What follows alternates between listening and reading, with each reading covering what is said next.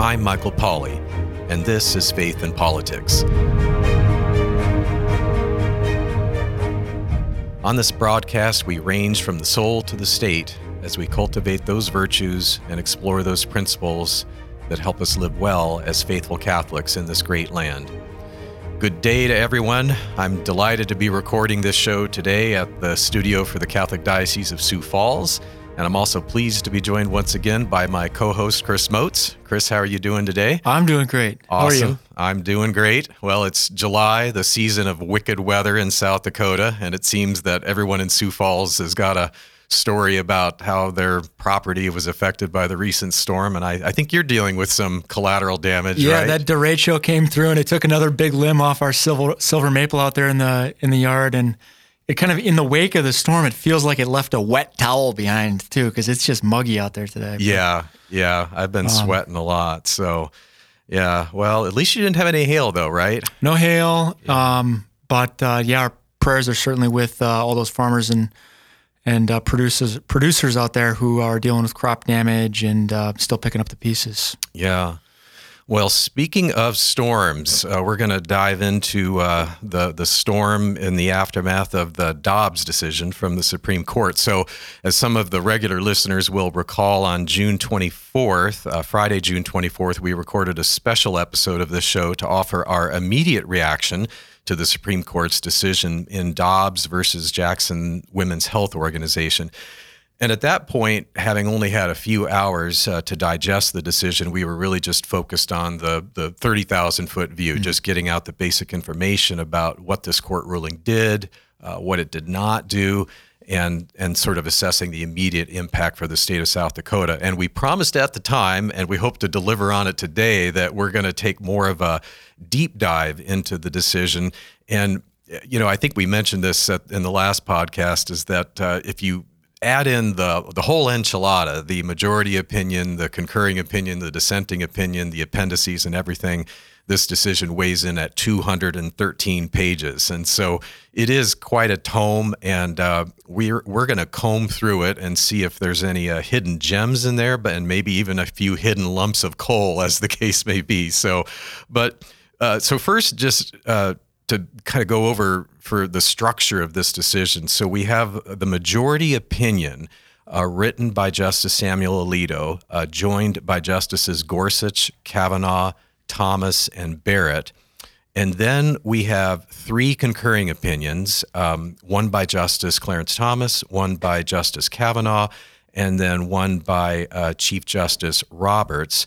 And then we have the dissenting opinion by Justices uh, Sotomayor, uh, Kagan, and I'm drawing a blank. Who did I leave out? Uh, Sotomayor, Breyer. Kagan, and and and Breyer. That, who just retired. Who just retired? Yes. So, so that's kind of the the structure. And today, uh, I, we're going to just dive mainly into the concurring the concurring opinions. You know, we the majority opinion. I think most people have. Um, the, a grasp of essentially what it did. It it has overturned Roe versus Wade and uh, uh, Planned Parenthood versus Casey. Um, uh, empowering state legislatures to once again set laws on abortion for better or for worse, you know, as as the case may be, depending on on the politics uh, of, of, of the individual states. And so, uh, so today we're going to focus more on these concurring opinions. And the the first one, um, and and arguably the most interesting, in my opinion, is the one by Justice Clarence Thomas, and uh,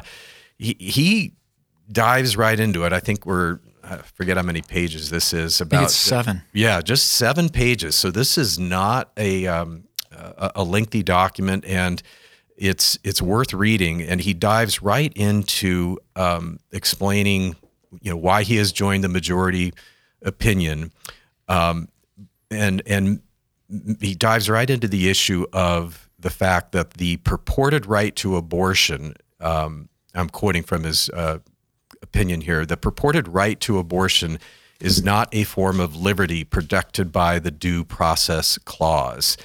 And uh, so I thought just at the outset, Chris, maybe you could, uh, for our listeners who are not uh, learned in the law or uh, haven't gone to law school, uh, and for the record, uh, I'm a I'm somewhat of a policy wonk, but I have not gone to law school, so I, I, consider myself a layman as well in trying to figure out these things. But but just talk a little bit about this concept of of the due process clause and the controversy surrounding that. Yeah, well, I want to just start with the text of the Fourteenth Amendment, um, which is one of the Civil War amendments. In the wake of the Civil War, we we amended uh, our Constitution with se- uh, several amendments. Um, there are let's see, I just pulled it up right here. There's five sections. So I encourage everybody just to, you know, to be a citizen. It's you don't have to memorize the Constitution, but it's good if, you know, sometimes you get those little pocket constitutions from the American Legion or wherever. If you got one of those, pull it out.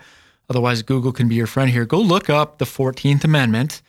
Um, we're gonna not gonna read it all because I said there are five sections, but I do just want to um, read the first section right here. It uh, begins with section one: All persons born or naturalized in the United States so think about that. That so we're talking about including former slaves. If you were born or naturalized in the United States, subject to the jurisdiction thereof, are citizens of the United States and of the state wherein they reside. Here's the kind of the key sentence for our purposes. No state shall make or enforce any law which shall abridge the privileges or immunities of citizens of the United States. That's an important phrase that Thomas talks about it goes on, nor shall any state deprive any person of life, liberty, or property without due process of law, nor deny to any person within its jurisdiction equal protection of laws. So when we talk about this legal doctrine, and it's a little obscure, um, it, Thomas he attacks it. That's sort of the heart of what he's writing about here. Is uh, this he, he calls it an oxymoron. It's it's it's a nonsensical, incoherent legal doctrine but it's called substantive due process. And it originates with uh, a judicial interpretation of this particular phrase nor shall any state deprive any person of life, liberty, or property without due process of law. So that's the key 14th Amendment phrase that Clarence Thomas um, is focusing on. And uh, so to kind of rewind a bit, um, this we think of some of these rights. You know, we we're Americans. We love to stand on our rights, right? So we've got lots of different rights that we can point to, like the Bill of Rights, for example. That there are some very clear and very explicit rights that are enumerated in black and white in the Bill of Rights. You, if you are, you have a right to a trial by a jury. It's right there, black and white. You have a right to be, uh, you know, protected from unlawful search and seizure. Um, you have a right to free speech, free exercise, so on and so forth. Well, where do we get this constitutional right to abortion from? There are other, you know, similar sorts of things that they're not in the Constitution.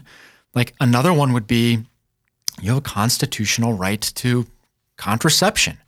That's actually a decision that he mentions very specifically. It's the Griswold case back in was it 50 56 Griswold v Connecticut. So um, there, this legal doctrine of substantive due process um, originated from a judicial creation, really, that um, this phrase, not to be deprived of life, liberty, or property without due process of law, that this actually creates a category of affirmative rights. And at the heart of Thomas's concurrence, he first concurs with the majority opinion, says, yes, abortion is not protected by the Constitution. He then goes on to say, uh, and we need to take a whole fresh look at the substantive due process thing. It's it's not it's it's not actually a real doctrine. So all these cases, this whole long line of cases, we need to take a fresh look at.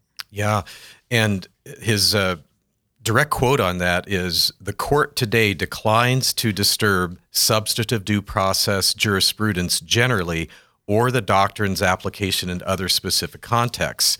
Cases like Griswold versus Connecticut, 1965, right of married persons to obtain contraceptives, Lawrence versus Texas, 2003, right to engage in private consensual sexual acts, and Obergefell versus Hodges, 2015, right to same sex marriage, are not at issue. Um, so he's acknowledging that you know the, the the substance of these uh, decisions, the topics that they address, were not at at issue in the Dobbs case. But he's acknowledging that these, as you said, Chris, that these cases also relied on this substantive due process um, uh, uh, interpretation, I guess, for lack of a better word, to arrive at these things. And And so Justice Thomas's statement here has generated no small controversy because, of course, the way some people interpret it is is that oh, you know, he's saying that um, that contraceptives should be illegal or that uh, private consensual sexual acts should be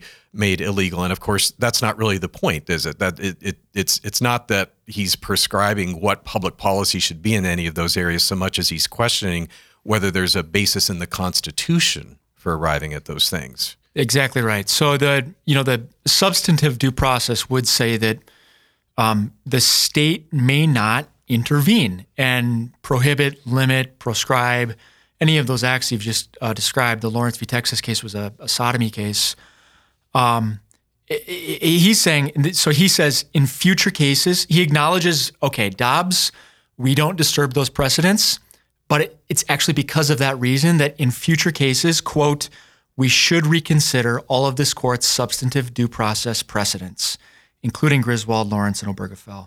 This is like uh, this is like the daisy cutter bomb that just got dropped on like some of the most um, seminal, the the biggest and most socially disturbing, not just socially disturbing, but uh, democratically disruptive. We've the court through its substantive due, due process jurisprudence has removed all of these issues from the purview of s- social and political debate, the democratic yeah. processes. Yeah. yeah. And that's concerning to him. Yeah, as, as it should be. And, uh, you know, one of the interesting parts of this uh, concurring opinion that I was not aware of before, and this is at the bottom of uh, page six, is uh, he, he makes the point uh, and I'm quoting from uh, his uh, writing here substantive due process is often wielded to disastrous ends. For instance, in Dred Scott versus Sandford, the court invoked a species of substantive due process to announce that Congress was powerless to emancipate slaves brought into the federal territories, while Dred Scott was overruled on the battlefields of the Civil War and by constitutional amendment after Appomattox um, that overruling was purchased at the price of immeasurable human suffering.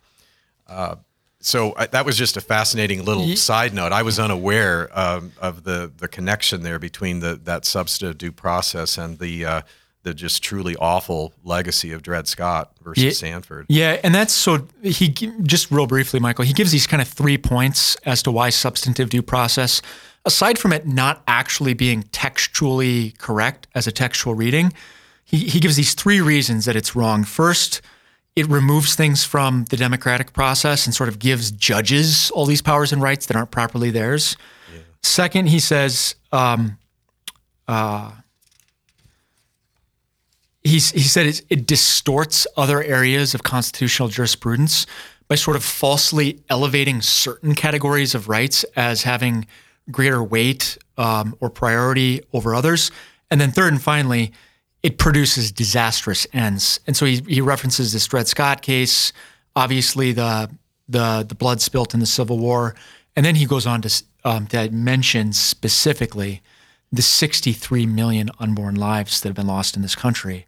One of the disastrous ends of a warped legal doctrine. Yeah.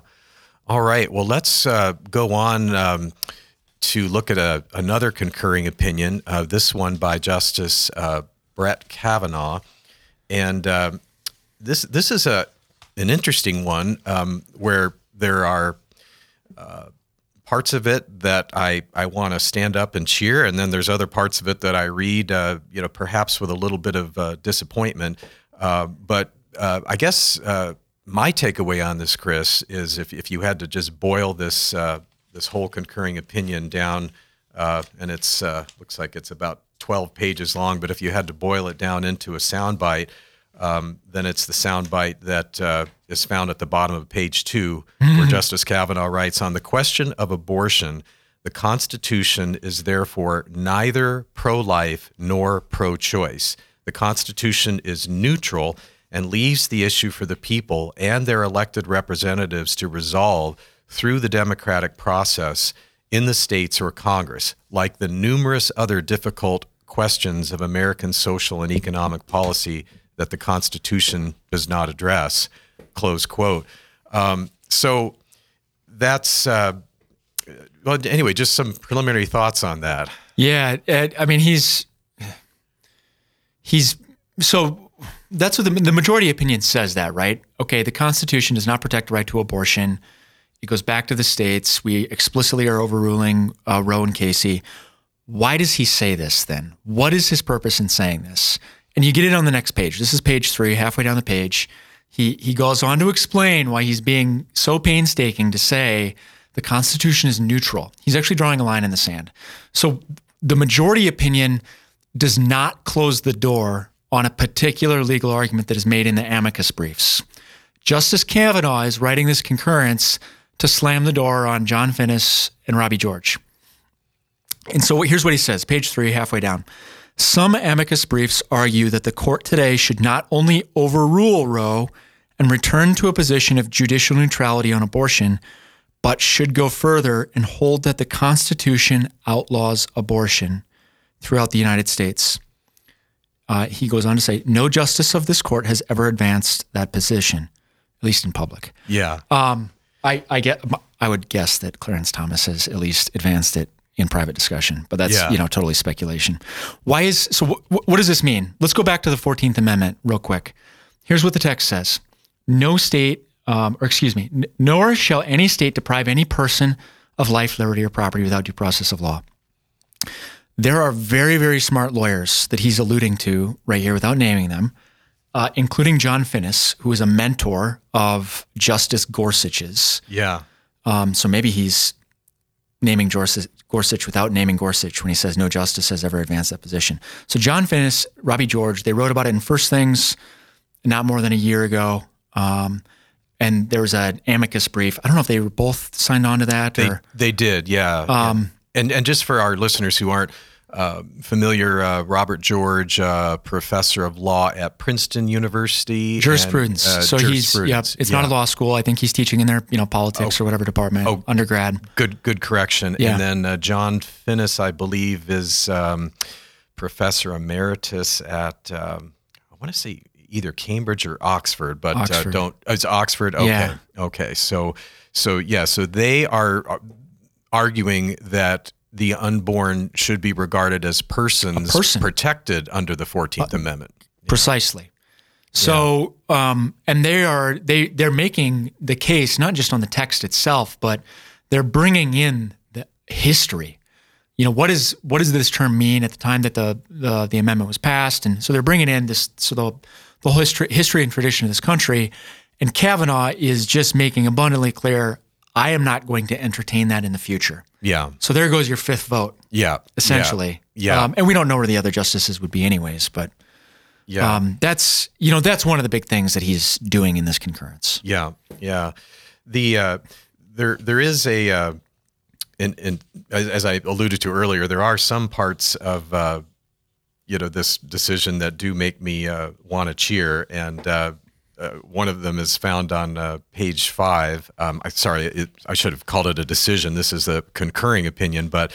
Um, Justice Kavanaugh writes The Constitution does not grant the nine unelected members of this court the unilateral authority to rewrite the Constitution to create new rights and liberties based on our own moral or policy views. As Justice Rehnquist stated, this court has not, quote, been granted a roving commission either by the founding fathers or by the framers of the 14th Amendment to strike down laws that are based upon notions of policy or, or morality suddenly found acceptable by a majority of this court. Close quote. And uh, I, I loved the uh, the quote of Justice Rehnquist because boy, if, if ever there was a man who fought a lonely battle for many years for judicial restraint, uh, it'd be Justice Rehnquist. So is the Constitution a living document? Yeah. Uh, I, he's no, it's not. You Yeah. know, it's um, it's got fixed meaning, and the judges are bound by. Yeah. Um, they don't get to alter it at their own whim. Yeah, I, I think uh, Justice, the, the late Justice Antonin Scalia, if I recall correctly, was asked once uh, in a, uh, I think it was a media interview, you know, is the Constitution a living document? And his response was, it's dead, dead, dead. It is, which is why there's a process baked into the Constitution for amending it. You know, we can amend it through the democratic processes. yeah, You know, I uh, just because you mentioned uh, Rehnquist there, I think it it's maybe also interesting to our listeners to point out that Rehnquist lays a lot of the intellectual groundwork for the majority opinion in a 1997 case on physician assisted suicide, Washington v. Glucksberg. It was also a substantive due process 14th Amendment case, in, in which Dr. Glucksberg, several other physicians were arguing that. So at, the, at that time, the state of Washington had a law that banned physician assisted suicide. Um, and they sought to overturn that law by arguing there's a constitutional substantive due process, 14th Amendment right to take one's own life and to help another person do that. And Rehnquist, within the context of the substantive due process doctrine, so he didn't overturn the doctrine, but he tightened it up a bit. And he essentially said that no, we can't just create these rights out of whole cloth. They've got to be located within the history and tradition of this country. Yeah. We actually have to be able to give witness to them within our constitu- constitutional tradition that we have. And so that's what the majority, that's what Alito really relied upon in unpacking abortion isn't there. Yeah. And then he does the whole stare decisis analysis, which is, of course, very important also. Yeah. Um, but, you know, kudos to Rehnquist, 25 years uh, after this decision it becomes very important for um, overturning Roe versus Wade. Yeah. Well, great. Well, let's uh, dive into a, a third uh, concurring opinion. The, this one by Chief Justice John Roberts, and um, I guess in in many ways, uh, reading through this, this is sort of the most muddled and, and most disappointing part uh, of the decision for me. Um, I, I, think to kind of boil it down to its essence, uh, the Chief Justice makes an argument that um, the court should have upheld uh, the Mississippi law. In fact, Justice Roberts does. Um, this is a little bit confusing to to some listeners, perhaps, but uh, the the court's ruling in favor of upholding Mississippi's pro pro life law uh, banning abortions after 15 weeks gestation was a 6-3 majority. Uh, so, so Chief Justice Roberts joined in um, a 6-3 majority to uphold the Mississippi law, but he did not participate in the five-member majority that decided to overrule Roe versus Wade and Casey. And the gist of his argument is that he feels that it wasn't necessary to directly uh, confront the the precedents of Roe versus and and Casey that uh, the Mississippi law could be upheld merely by discarding the viability standard that was created in Planned Parenthood versus Casey. Um, and and going no further. And so one of the the ironies of his concurring opinion is that he actually, uh, in so many words, accuses the other justices of uh, of essentially being uh, kind of judicial activists, you know, that they went further uh, than was necessary to adjudicate the uh, the case. And um, one one uh, this is a quote from the first page of Justice Roberts' uh, concurring opinion. He says the court, nonetheless, rules t- today. The court rules for Mississippi uh, by doing just that. I would take a more measured course. I agree with the court that the viability line established by Roe and Casey should be discarded under a straightforward stare decisis analysis. That line never made any sense. Our abortion precedents describe the right at issue as a woman's right to choose to terminate her pregnancy. That right should therefore extend far enough to ensure a reasonable opportunity to choose but need not extend any further, certainly not all the way to viability. And close quote. So uh, it, it, it seems like, uh, and it's really hard to decipher uh, this opinion, Chris, because it's almost like on the one hand he is feeling like uh, the doctrine of stare decisis you know uh, let the decision stand uh, should preclude the court from from going any further than it needs to. And yet, in a certain sense, he's uh, abandoning that doctrine by throwing out the the viability standard that was created by Casey. So it's it's almost like like he's saying that um, you know we I'm willing to abandon stare decisis a little bit, but but not go as far as the other five justices. It's it's it's really a muddled opinion, in my estimation. Yeah, and Justice Alito deals with it. Um, you know, that's how these decisions work: is they get a chance to they circulate their drafts internally, and they get a chance to sort of uh, play off one another and respond to the arguments that are raised by other judges. Um, so Justice Alito actually responds to this uh, argument raised by the Chief Justice at page, let's see, 76 in sort of the main opinion. He says, so Justice Roberts, he says, nope, not vi- viability, but we need a different standard. Essentially, she needs a reasonable opportunity to get an abortion. So here's Alito's response. Even if the court ultimately adopted the new rule suggested uh, by the concurrence, we would be faced with the difficult problem of spelling out what it means. He essentially, we're trading, we'd be trading one standard for another. And mm this new standard that you're suggesting, we would we would just need more cases to actually spell what that means. Yeah. It's actually um, more honest, direct, and in the end, less trouble for us to just completely do away with uh, a decision that had no basis in the Constitution to begin with. Yeah. It's less trouble to just do away with Roe rather than kick the can down the road and create more work for everybody by sort of articulating this new ambiguous standard of reasonableness. Yeah. It, it, I mean, the, the Chief Justice doesn't actually use this language, but in effect, what he's saying is that now is not the right time to revisit the Roe and Casey precedents, and yet um, there's all these other cases that were that were pending for review in the legal system, cases that would uh, just uh, you know ban abortion when a heartbeat can be detected, and at other times, and so um, it, it's a it's an odd uh, thing that he's saying because he surely knew that it was inevitable that this would have to be confronted uh, at some point. So um, yeah, it's it's a little uh, bit of a puzzling uh, mishmash, and uh, I'm not quite sure what it means about where the chief justice uh, may come down on uh, future abortion cases. Um, so, um, well, it's. Uh, I think we're we're going to continue to look at this decision in future days and weeks. There's a lot to to digest as we ponder the implications uh, both for the country and for South Dakota. Um, so, um, but for right now, that's all we have. And uh, until next time, live well.